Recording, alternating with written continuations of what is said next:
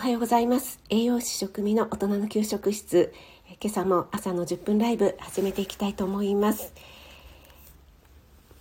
はい左右が美味しい時期になってきましたね。ちょっと左右を飲みながら始めたいと思います。あもうすっかり冷めちゃってますね。ああんこちゃんおはようございます。ありがとうございます。朝早くから一番乗りでお越しいただいて嬉しいです。あんこちゃん今日はお仕事ですか？土曜日でもね、お仕事あるっておっしゃってたので、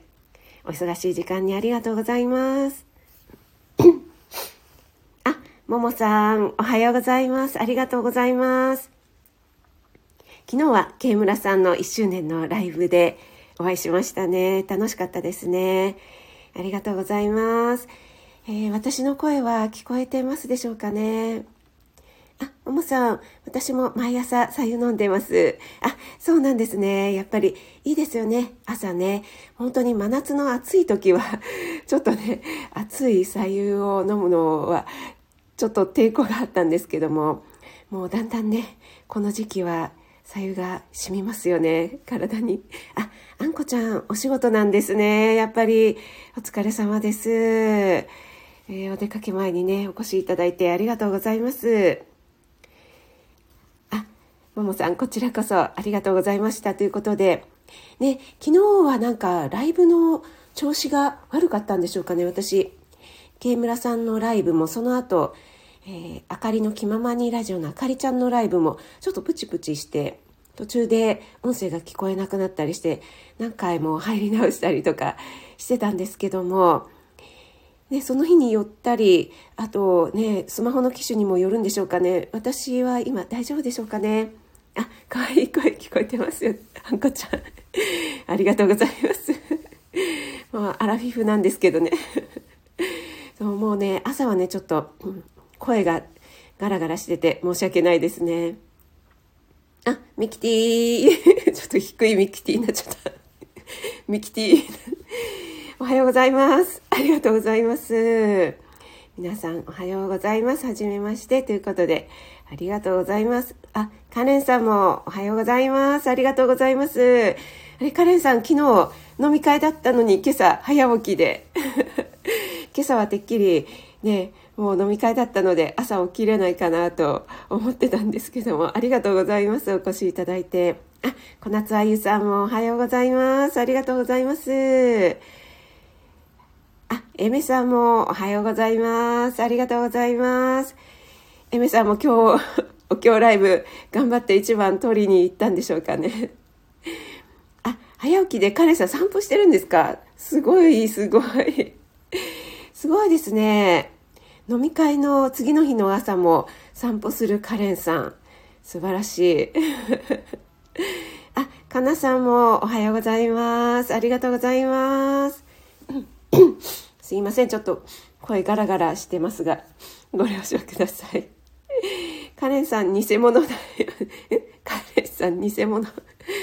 カレンさんが偽物なんですか？あ、エメさん。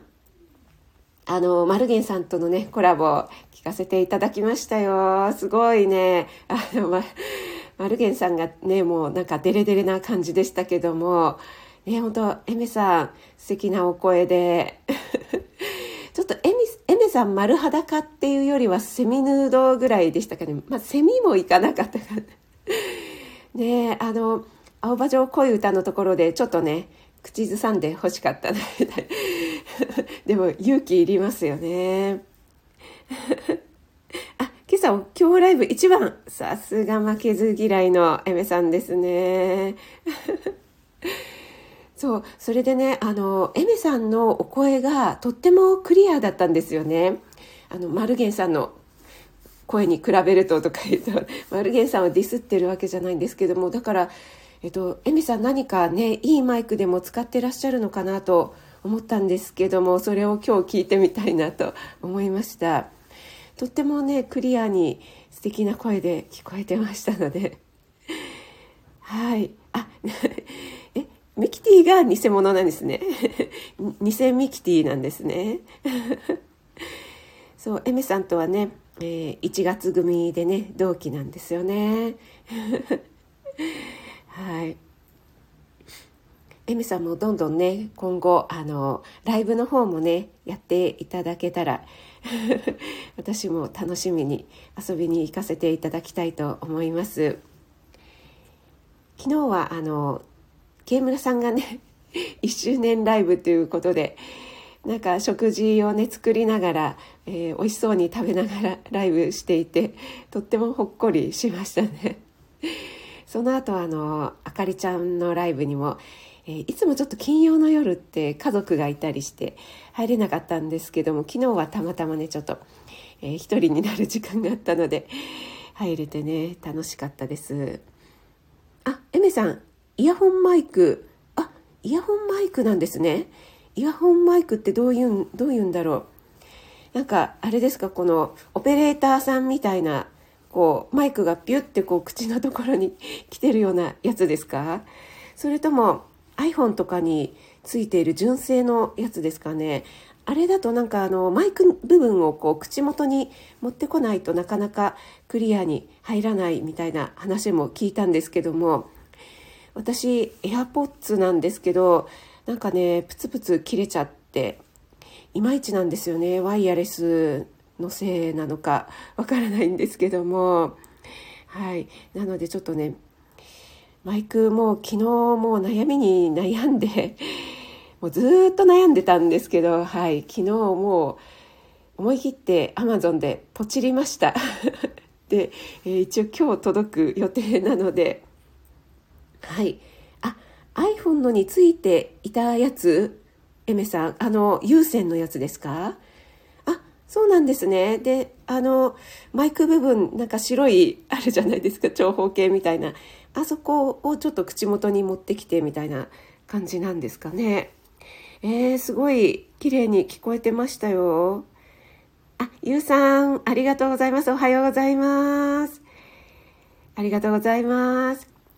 ゆうさんすごいスピッツの曲を何曲も上げていただいて、私、スピッツのあの草野さんの声が大好きなんですよね。先日、あの、小夏あゆさんもね、草野さんの歌詞の分析されてましたけども、えっとね、私もあの、何でしたっけ、あの方、エノンさんの、なんか、分析されてたの聞いたことあったんですけど、本当に不思議ですよね。なんとなく歌っちゃってるんですけどもよくよく聞いてみるとすごく不思議な歌詞多いですよね。あカールさんおはようございます。ありがとうございます。食味スワンモーニングということでありがとうございます。あ早番でお疲れ様です。いつもね土日関係なくお疲れ様です。皆さん今日はお仕事の方お休みの方エメさんはエミさんもね土日関係なくてっていうことであんこちゃんもこれからねお仕事っていうことでありがとうございます。潜って聞かせてもらいますということでありがとうございます。お弁当も作ったりとかねいろいろお忙しい時間かと思いますので皆さんそれぞれのスタイルで聞いていただければ嬉しいです。ああカールさんカールさん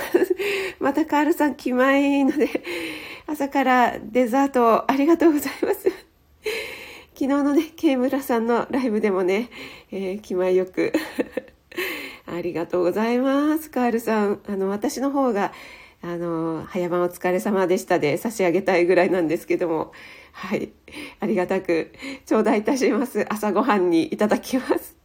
ありがとうございます。はい。えっ、ー、と、今日は10月23日、土曜日ということでですね、えー、今日はフリートークで食育ぶっちゃけトークということで木曜日にちょっとね予告させていただいたんですけども、えー、先日ね小夏あゆさんの配信で、えー、娘さんの幼稚園ですかね、えー、小夏あゆさん今一生懸命アコーディオンを練習されてとっても素敵なねアコーディオンの曲配信してくださってますけども老人施設の慰問なんですかねそれで、えーと、園児たちがね外で歌うにもかかわらずあ10分経ちましたので、え、出入り自由で皆さん自由なスタイルでお聴きください。はい、えー、園児たちがねマスクをして、えー、外にもかかわらず歌うことになったっていうのにとても違和感があるっておっしゃっていて私も全くその通りだなと思いました、えー、しかもね東京都内とかものすごくこう密なところだったらまだしもね あの山口県がどれぐらい のどかなそれとも密な場所かっていうのを私存じ上げませんがえー、外で園児たちが歌うにもかかわらずマスクさせるんだっていうことでですねあそういえばあの私も栄養士で長らく食育に関わってきたので、えー、そういった体験が、うん、とてもあるなと思って、えー、自分に照らし合わせてね今日はちょっとぶっちゃけトークさせていただきたいと思います。まずですねあの息子が幼稚園の時はお餅つき大会っていうのがあったんですね。で、えー、保護者とかがお手伝いして、えー、子供たちがねもうとっても美味しそうに辛みだのあんこだのきな粉だのをね食べていたんですけども今もうお餅つきってやってるところあんまりないかな。やってるところももしかしたらあるかもしれないんですけどもやっぱりね喉に詰まるとかいろいろリスクがありますよねあと衛生面の問題とかいろいろ言われるので、えー、幼稚園とか保育園側としてはやっぱり何かあったらということでリスクを負いたくないということでねお餅つき、えー、だんだんあの中止になるところが多くなってきてしまいましたねまたコロナ禍っていうことも拍車をかけてですね、えー、どんどんどんどん少なくなってきてしまっていると思います。あ、なおちゃん先生、おはようございます。ありがとうございます。えっ、ー、と、今日は土曜日、食育ぶっちゃけトークということでお話しさせていただいています。はい。で、その後、えー、白玉粉ですね。白玉粉もまたもちもちしているので、えー、つるんってこうね入っちゃって喉に気管に詰まるリスクがあるということでこれも確かどこか幼稚園か保育園で、えー、窒息か何か事故が起こったのを機会にですね白玉はダメだよっていう、えーえー、絶対に禁止ではないんですけどもそういう風潮になりまして多くの保育園が白玉はもうおやつとかに出さないっていうことになってきたんですね。なので、えー、保育園の栄養士側としてはねどんどんどんどん選択肢が少なくなってきてしまいましてで私が、えー、やってた保育園まず最初の保育園では白玉 NG になりました。はい、で、えー、次の保育園ではですね NG ではなかったんですがそのまま使うんではなくて、えー、例えば、えー、鏡開きの後にですねお餅は使わないんですけども、えー、白玉で作った、えー、これは鏡開きにしたお餅だよっていう体でですね、えー、お汁粉を振る舞うんですけどもそのお汁粉全部あんこから手作りしてたんですけどもね、えー、それに、えー、白玉粉を使うんですがそこにはお豆腐をですねもう大量に入れてとってももう柔らかくもう本当にこれ噛まなくていいんじゃないかっていうぐらい柔らかくもう歯切れもよくして、えー、入れていました。それでもやっぱりあの白玉に抵抗があるっていう保護者だったり調理師さんもし何かあったら、えー、私責任取れないから作りたくないわっていう方もいらっしゃったんですね。あ、なおちゃん先生ぶっちゃけトーク好きななおちゃん先生ありがとうございます。あ、えっ、ー、とゆゆゆんさん今日もゆるっと、ながらラジオのゆんさん、おはようございます。ありがとうございます。嬉しいです。今日ちょっとぶっちゃけトークさせていただいておりますが、あ、ことなかあれまみれの保育園現場っていうことで、そうなんですよ、あゆさん。あ、砂粒さんもおはようございます。こんにゃくのおやつもダメになったのを思い出しました。あ、そうなんですね。えっ、ー、と、私がいた保育園は、筑前煮にはこんにゃくは入れてましたけども、その前の保育園は本当にうるさくてですねうんなんかこんにゃくなんて別に、えー、栄養にも何にもなんないんだから入れなくたっていいでしょうぐらいに言われてましたね。結構ねすごい言われようなんですよね。はい。でその後ミニトマトですね。ミニトマトも事故が起きたんですよね。えーと、食育の観点で、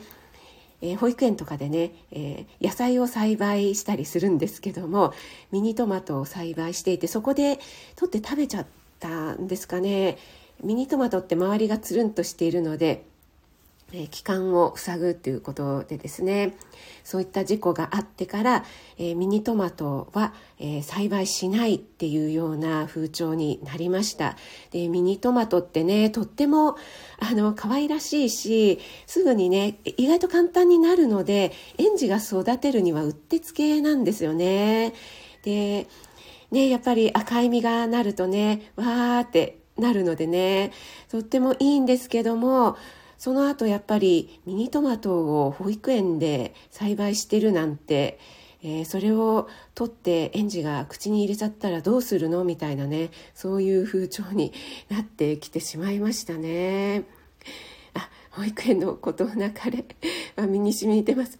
本当そうなんですよ。ミニトマト、そしてブドウもですね、ブドウもダメになりました。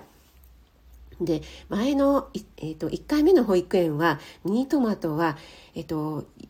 湯むきしてですねさっと湯がいて湯むきしてで、えーと、ちっちゃい子には、えー、4分の1ぐらいにして出してたんですけどもトマトってねもともとぐちゃぐちゃしてるじゃないですか。であの皮をね取っちゃうとねもう余計ぐっちゃぐちゃでそれを4分の1とかにしたらもはやね 何者ですかっていう感じで。あの缶詰のね 缶詰の水煮みたいになっちゃうんでそんなことするなら出さなくていいでしょみたいな感じになっちゃってるんですよね。そうぶどうもねちっちゃい子にはもう4分の1とかにしてもう手は滑るしねこっちは手袋してやんなきゃいけないのでねもう本当嫌でしたね。でもねそれはねあの消費者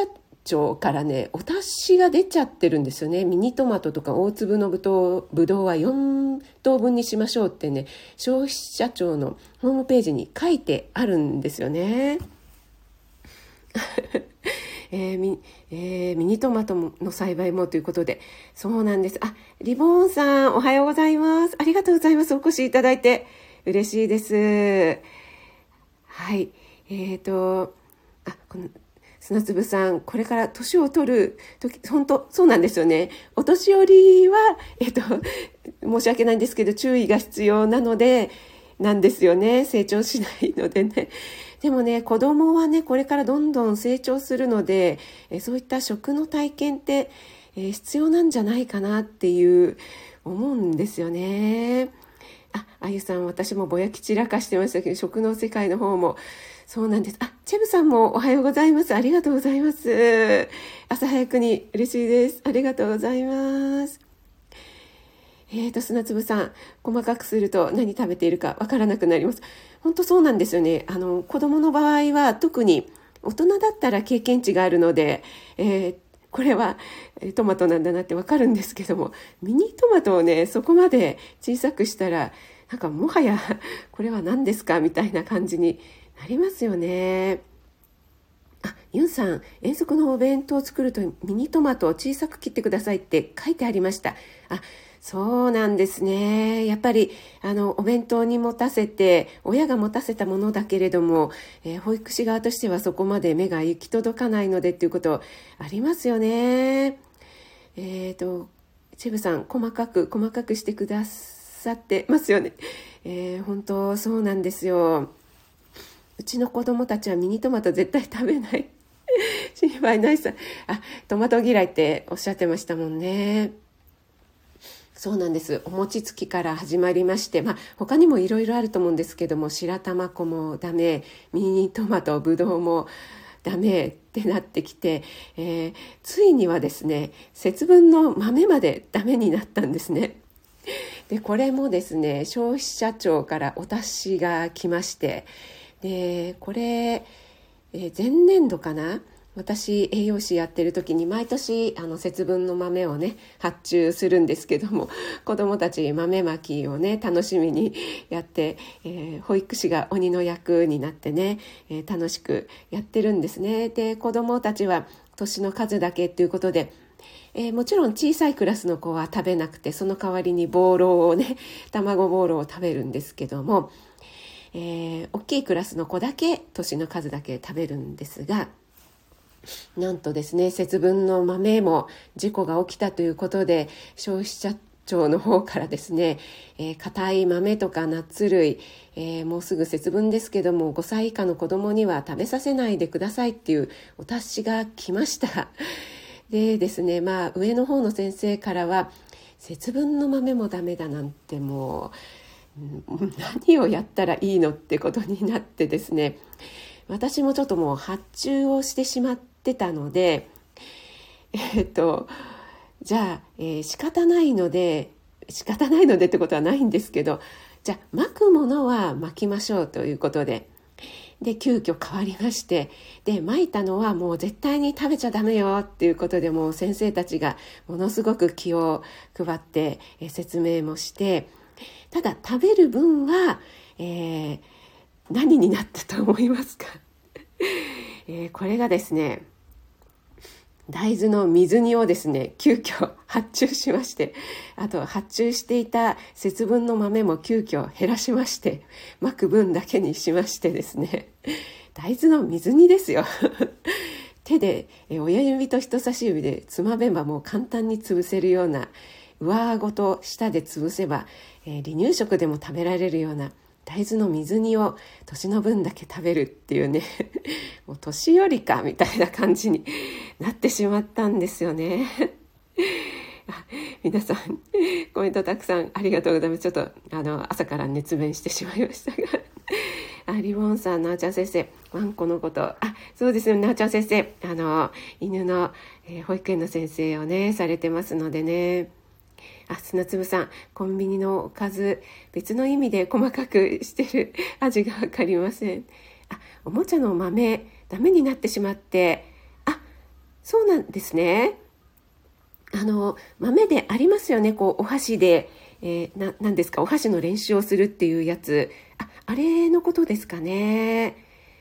あ、うちの園は食育力入れてて牛乳、あ、そうですね、おっしゃってましたよね。小麦粉とかね。えーと、ミニトマトまでカット。そうなんですよ。なんかね昔はそんなことなかったのになーって思うんですけども。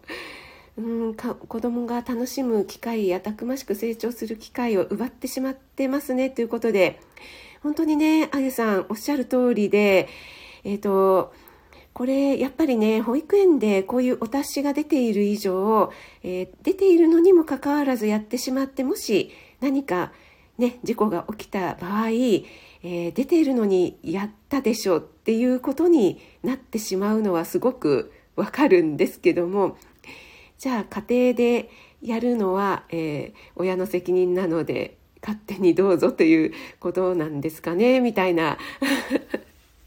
あ、水にはね、投げません、さすがに。はい。で、多分、えー、今年度からはもう、えー、豆は投げないと思いますね。かなさん、水にっていうことで、ね、本当びっくりですよね。そうなんです。トマトも大豆も水にっていうことで。あ、春夏さんもおはようございます。ありがとう。あ、ワイワイさんもおはようございます。ありがとうございます。今日はですね、ちょっと、えー、食育ぶっちゃけトークということで、何でもかんでも、えー、あれはダメ、これはダメでですね、え子どもたちの、え食の体験の機会が奪われてしまってるなっていうお話をさせていただいたんですが、えすみませんだいぶ6時も半も回ってきてしまって、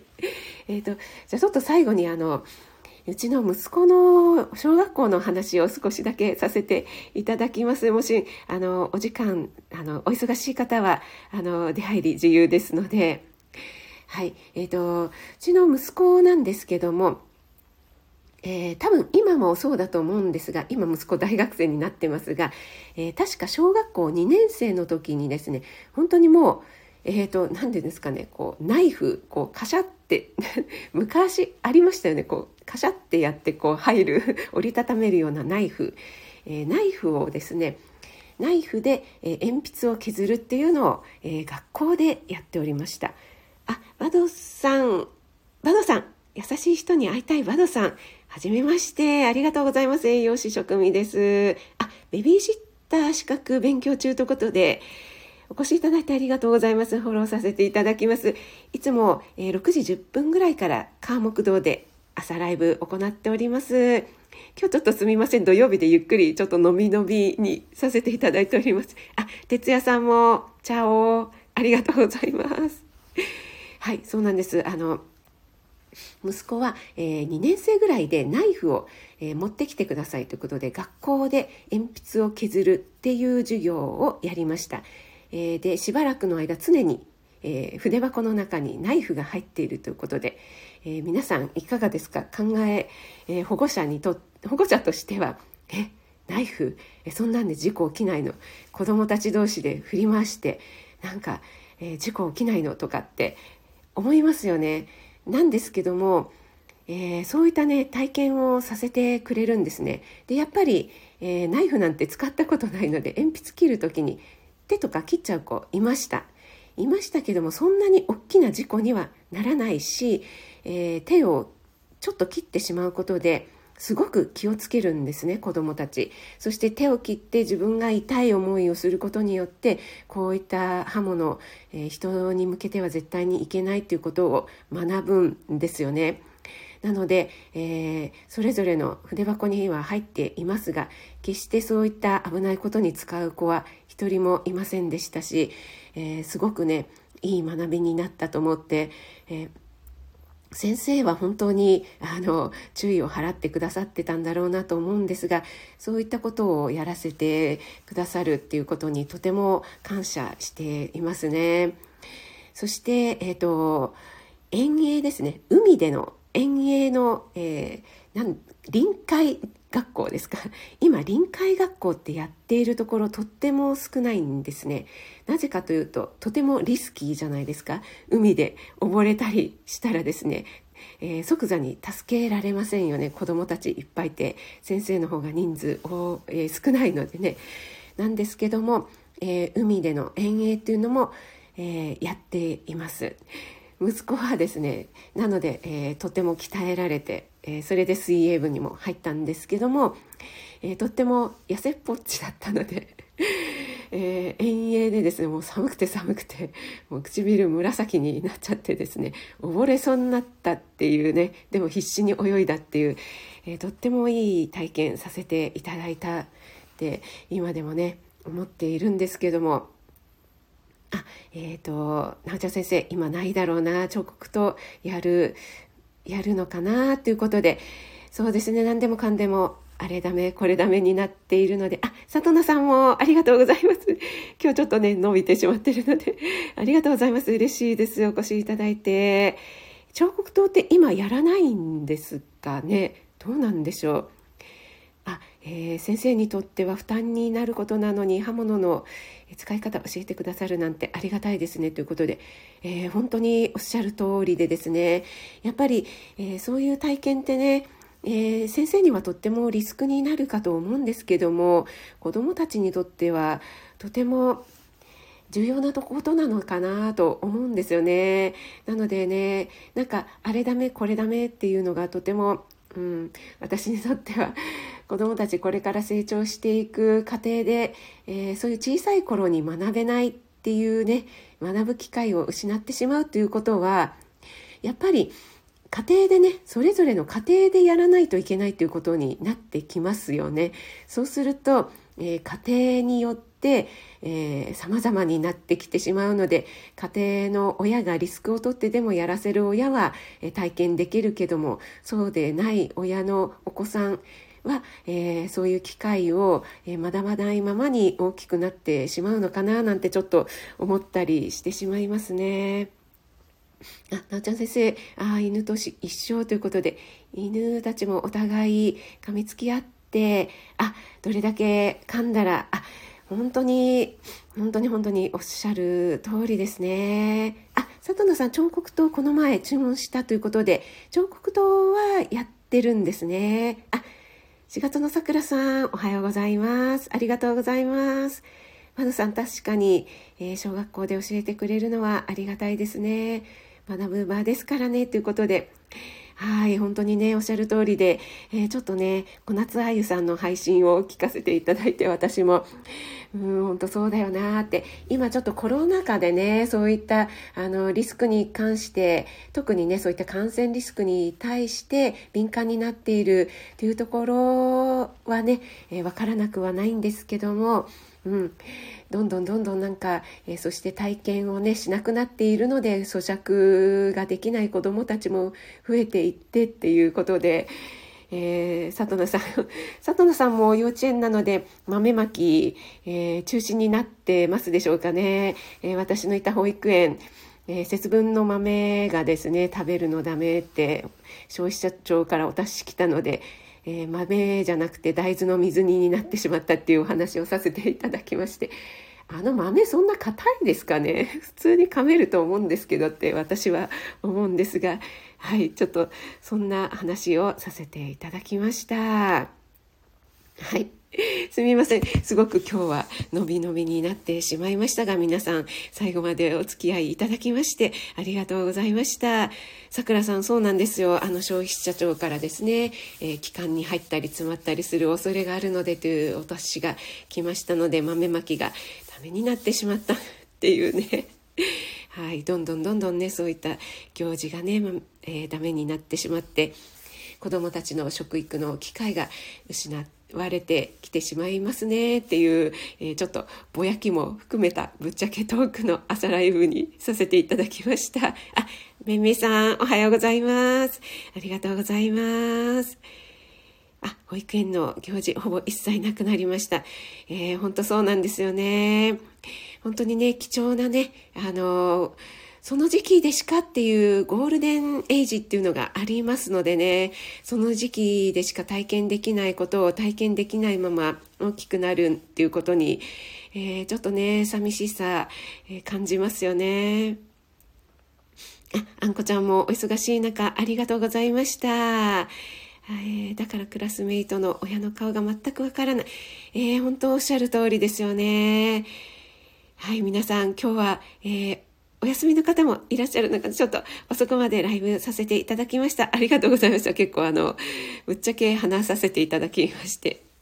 お聞きいただきましてありがとうございました。春夏さん、こちゃん、ももさん、リボンさん、さとなさん、めいめいさん、なおちゃん先生、さくらさん、チェブさん、ゆうさん、かなさん、あゆさん、ゆんさん、砂粒さん、わいわいさん、えー、哲也さんほか皆さん表示されない方潜っていらっしゃる方もありがとうございました。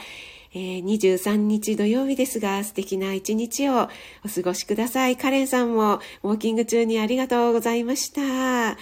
それでは栄養士食味がお届けいたしました。これにて失礼いたします。